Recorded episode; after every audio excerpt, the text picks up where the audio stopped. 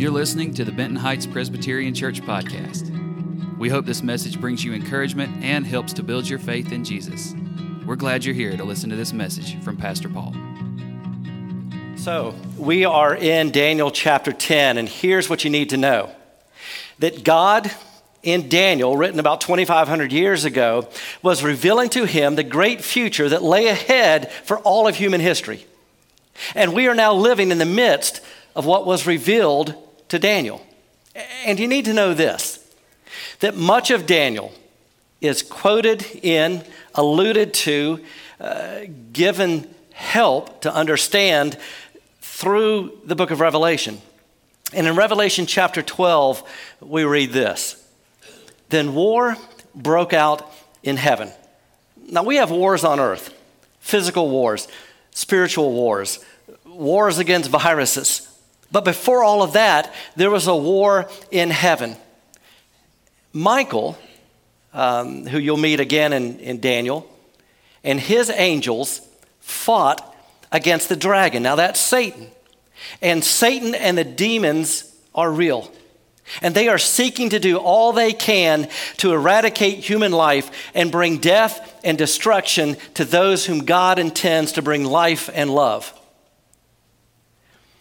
Michael and his angels fought against the dragon, and the dragon and his angels fought back. So there is a war. But he was defeated. The good news is God always defeats Satan. So, he was not strong enough. Satan and the demons lost their place in heaven. The great dragon was hurled down, that ancient serpent called the devil or Satan, who leads the whole world astray. He was hurled to the earth and his angels with him. So the great war in heaven was won by the angels of God, and then the enemy of God was cast down to earth. You need to know that that war is now here. This sets the backdrop to the book of Daniel. And once again, now in Daniel chapter 10, you're going to peer into the unseen realm. You will get human history and your part in it from God's perspective. God, who knows and rules all of human history and all of the future. And so, beginning in Daniel 10, you're going to see that Daniel is in a very complicated and intense situation. His life is at risk. The people are in danger. The temple, their version of the church, is closed, and it seems like evil and death are winning, and God, and God is far away. Daniel chapter 10, verse 1 opens this way In the third year of Cyrus, king of Persia, a revelation was given to Daniel, who was called Belteshazzar. Now, that was his Babylonian name that revelation, the message of it, was true and it concerned a great war. The understanding of the message came to him in a vision. So, this is a revelation from God. At that time, I, Daniel, mourned for three weeks. He's grieving. I ate no choice food, his appetite was gone. No meat or wine touched my lips, and I used no lotions at all. Now, some of you are thinking, Wow, what a pampered life. I use no lotions. Instead, think spiritual act of anointing. That's what he means. So, what he's saying is, I couldn't even make myself do my religious duties until three weeks were over. So he has literally isolated himself. He's got limited resources. For three weeks, he's been trying to understand what's happening, make sense of it for his soul. At this point, Daniel is feeling powerless. And you need to know that although many of God's children have been allowed to return to the homeland of Israel at this point, now that the Persians are in charge, 70 years have gone by. They're allowed now to return back to Israel. However, Daniel remains in Babylon. It could be that he's too old to make the trip. He's now in his 80s. And remember, this is a 700 mile journey by foot. Or it simply could be that God's plan for Daniel is to remain in Babylon. In any case, he feels powerless because of everything that is happening politically, economically, spiritually, and it's not in his control. He can't do anything about it. It's out of his hands, it's all in God's hands. The one thing he gets to decide, though, is what his character will be and how he responds. Now, his God given name from his believing parents is Daniel, which means God is my judge meaning I live under God's judgment. No one else matters, he would say. It's ultimately about who he thinks and says, I am. I want to do what he tells me to do. He gets relocated as a teenager to Babylon, given a new name, Belteshazzar, which means Baal or a demon god is now in charge. So every day, Daniel has to wake up and decide Am I going to be Daniel today or am I going to be Belteshazzar? Am I going to live by faith or by fear? Am I going to act in a way that God tells me or am I going to react in the way that everyone else is? And you know, you and I have that same decision daily that ultimately circumstances of our lives may change, maybe not for the better, but character cannot, especially in moments of crisis. So here's what we read next. On the 24th day of the first month, as I was standing on the bank of the great river, the Tigris, I looked up, and there before me was a man dressed in linen with a belt of fine gold from Uphaz uh, around his waist. Now, we're going to see this is a divine being, perhaps an angel. His body was like topaz, his face like lightning, his eyes like flaming torches, his arms and legs like the gleam of burnished bronze, and his voice like the sound of a multitude. I, Daniel, was the only one who saw the vision. Those who were with me did not see it, but such terror overwhelmed them. Somehow they felt something. They fled and hid themselves.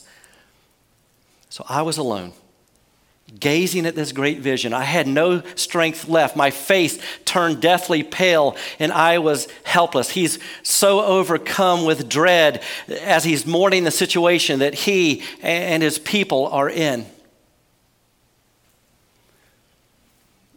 Then I heard him speaking.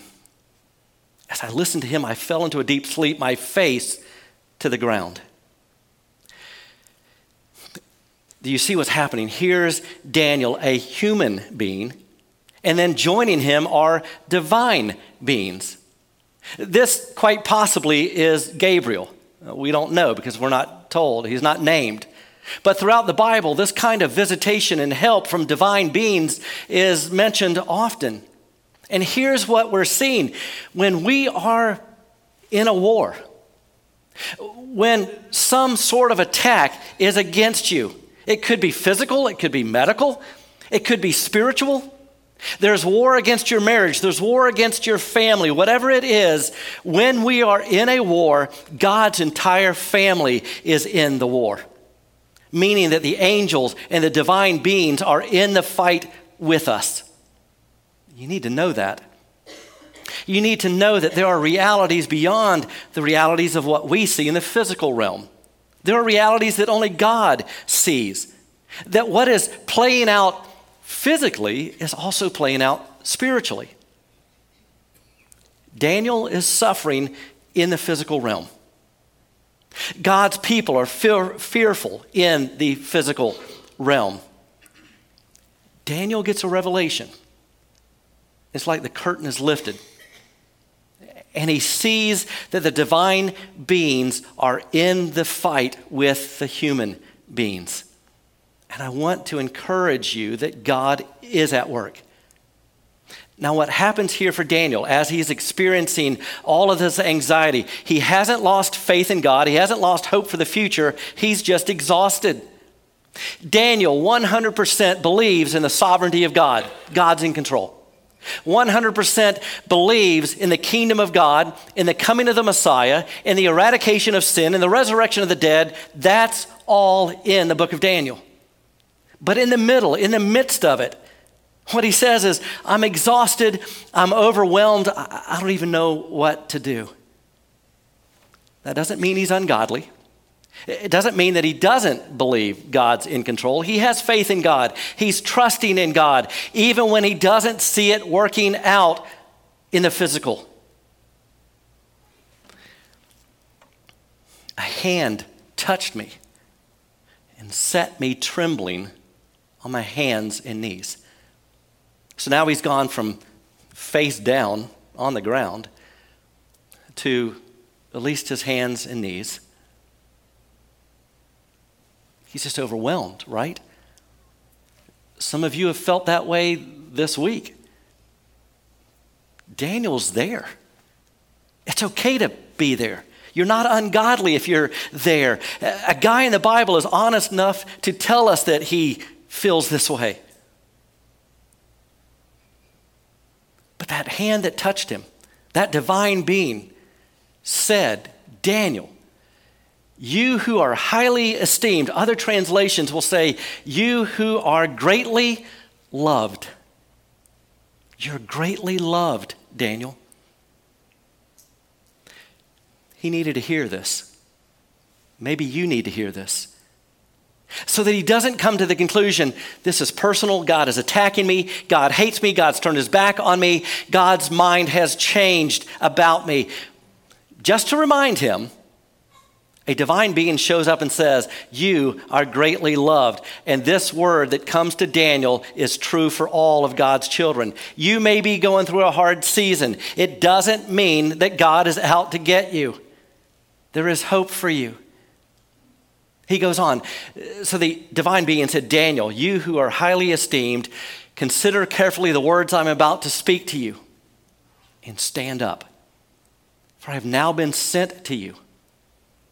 And when he said this to me, I stood up, trembling. So now he's gone from face on the ground to hands and knees to sort of standing. Then he continued Do not be afraid. Number one command in the Bible. That command appears more than any other command in all of Scripture. Fear not, do not be afraid. Do not be afraid, Daniel. Since the first day that you set your mind to gain understanding and to humble yourself before God, he's been praying for three weeks at least. Your words were heard, and I have come in response to them.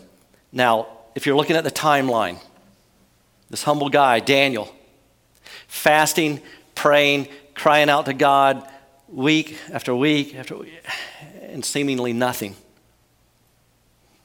Maybe you felt like that. God, I love you. I trust you. I called out to you.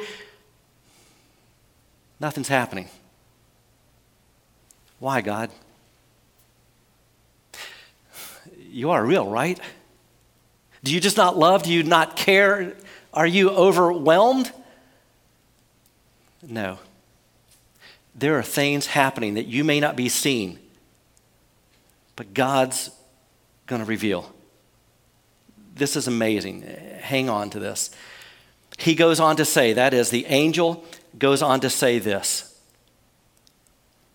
But the prince of the Persian kingdom, now, this is not a human title. This is not prince as in son of a king. This is an evil force. The prince of the Persian king resisted me 21 days. Huh, that's three weeks, isn't it? Then Michael, one of the chief princes, the only two named angels in the entire Bible are Gabriel and Michael, and they both appear in the book of Daniel. Then Michael, one of the chief princes, came to help me because I was detained there with the king of Persia. Now I have come to explain to you what will happen to your people in the future. For the vision concerns a time yet to come. We'll get back to the, the angel part of this in just a second. In the, in the three week fight that he had, we'll get back to that. But some have asked okay, are these now the days? I don't know. Daniel saw the future. We're obviously in the future, 2,500 years from Daniel's time, but are we in that future? I don't know. The point is that ultimately we need to prepare ourselves every day for death or the second coming of Jesus Christ because at some point he will either return or we will pass. And if we're not ready every day, we won't be ready for that day. He's looking into the future. While he was saying this to me, I bowed with my face toward the ground and was speechless. Then one who looked like a man touched my lips and I opened my mouth and began to speak. I said to the one standing before me, I am overcome with anguish because of the vision, my Lord, and I feel very weak. You know, sometimes the more you know, the worse you feel. Sometimes the more news you get, the worse you feel. And our communication now is instant, constant, it's global. That means you get more bad news than any people in the history of the world. Daniel gets some bad news and he's overwhelmed by it. It's okay.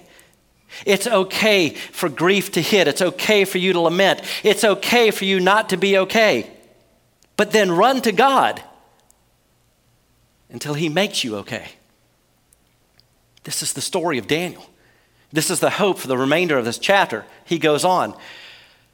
How can I, your servant, talk with you, my Lord? My strength is gone. I can hardly breathe. Again, the one who looked like a man touched me and gave me strength.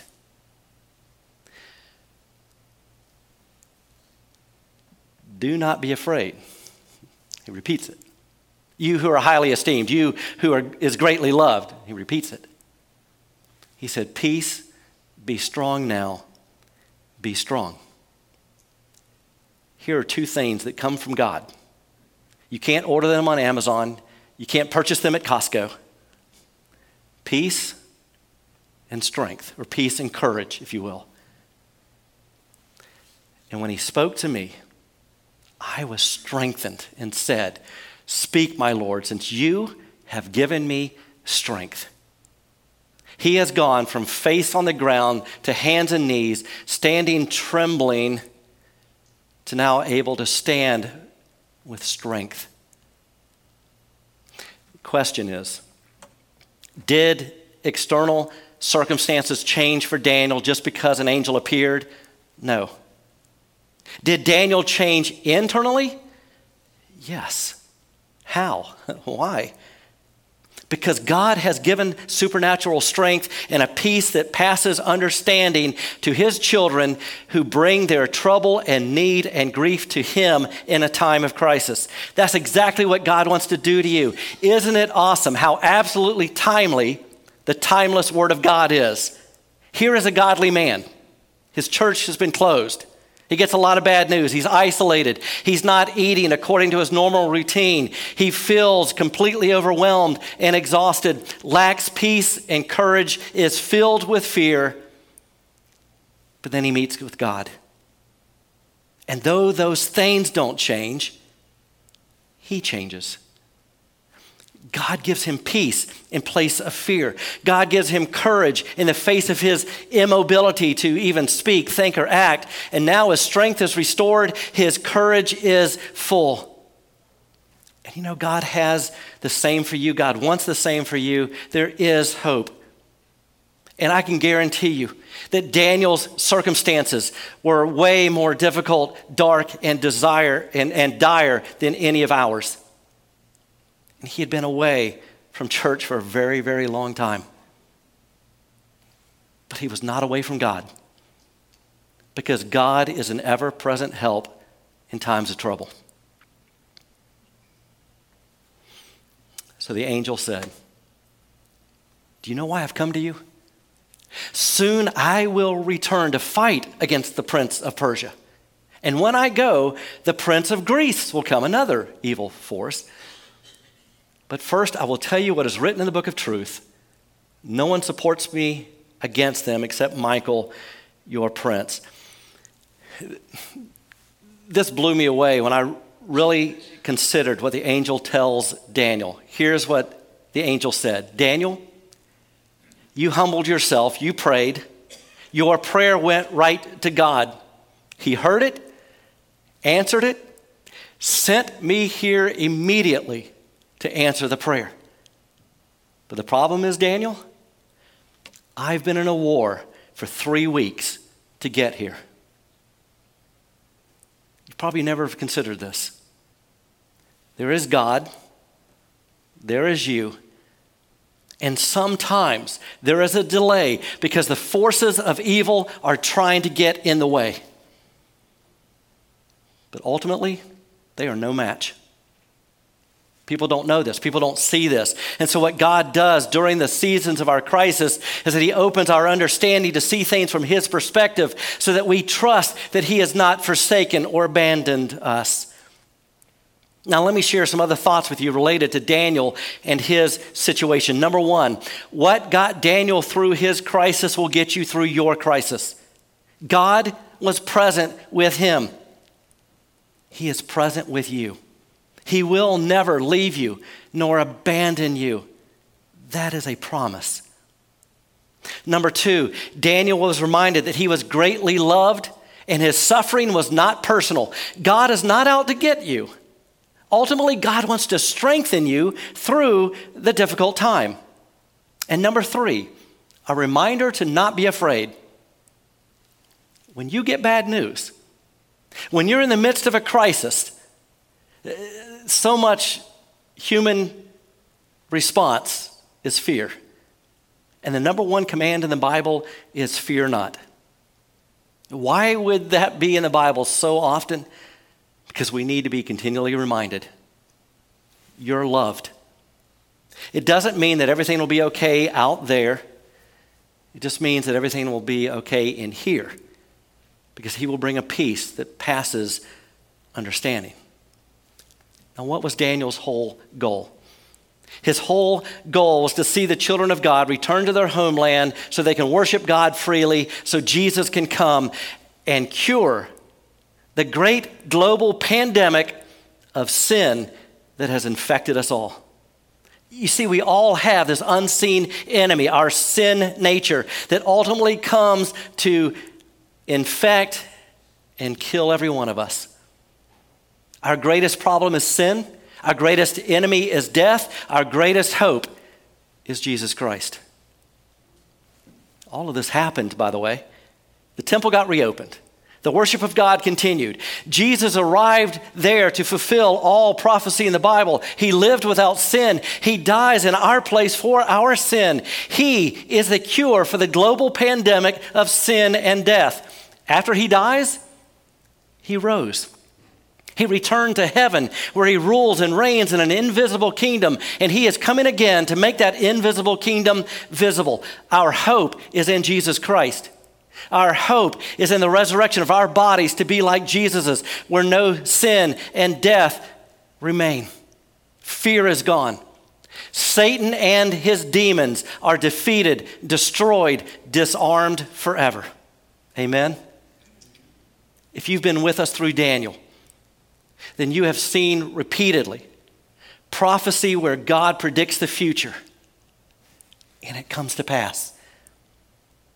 That's because God is over history. God knows and rules the future. The future is not uncertain, it's not chaotic, it is controlled by God. Let's pray. Lord, it's amazing to think how you have orchestrated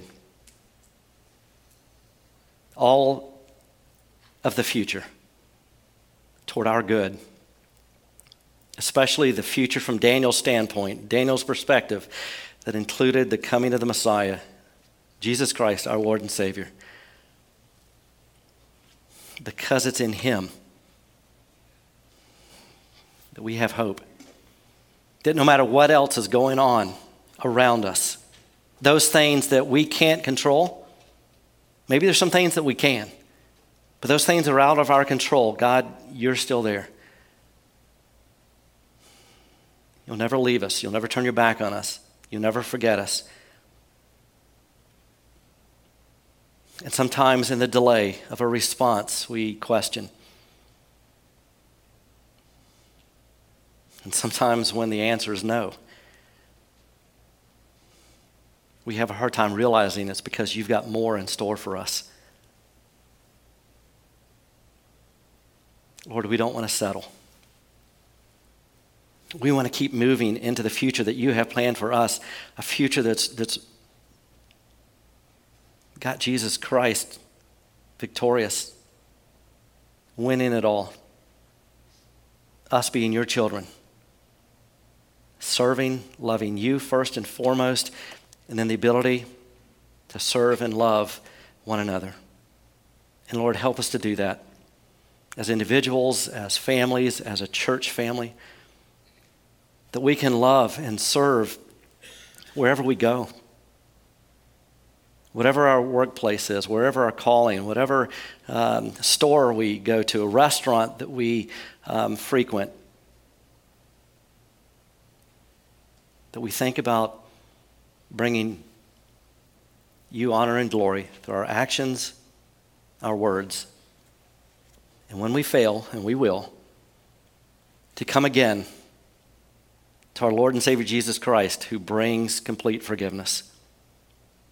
And God, maybe there's someone right now in this room or listening online that has never fully stepped into saying yes to you. From the Bible, here's what we know. If we say with our mouth that Jesus is Lord, believe in our heart that he was raised from the dead, we are saved. That's it. To simply come before you and say, God, I may not understand it all, I may not get it all, but I know enough right now. And I want to I want to know that you will receive me. And you've died on that cross in my place for my sins. And Lord, if somebody has, has said that, we know that there is rejoicing in heaven. And there's an opportunity for them to share. And if they want someone to pray with them and, and help them with next steps, that they would reach out to someone and reach out to us here. Lord, in all these ways, we say thank you. In the name of the one who taught us to pray, saying, Our Father, who art in heaven, hallowed be thy name, thy kingdom come, thy will be done on earth as it is in heaven. Give us this day our daily bread, and forgive us our debts as we forgive our debtors. And lead us not into temptation, but deliver us from evil. For thine is the kingdom, and the power, and the glory forever. Amen. We hope you enjoyed the message. You can connect with us on Instagram, Facebook, our website, bhpres.org, and subscribe to our YouTube channel to stay up to date on all our latest content.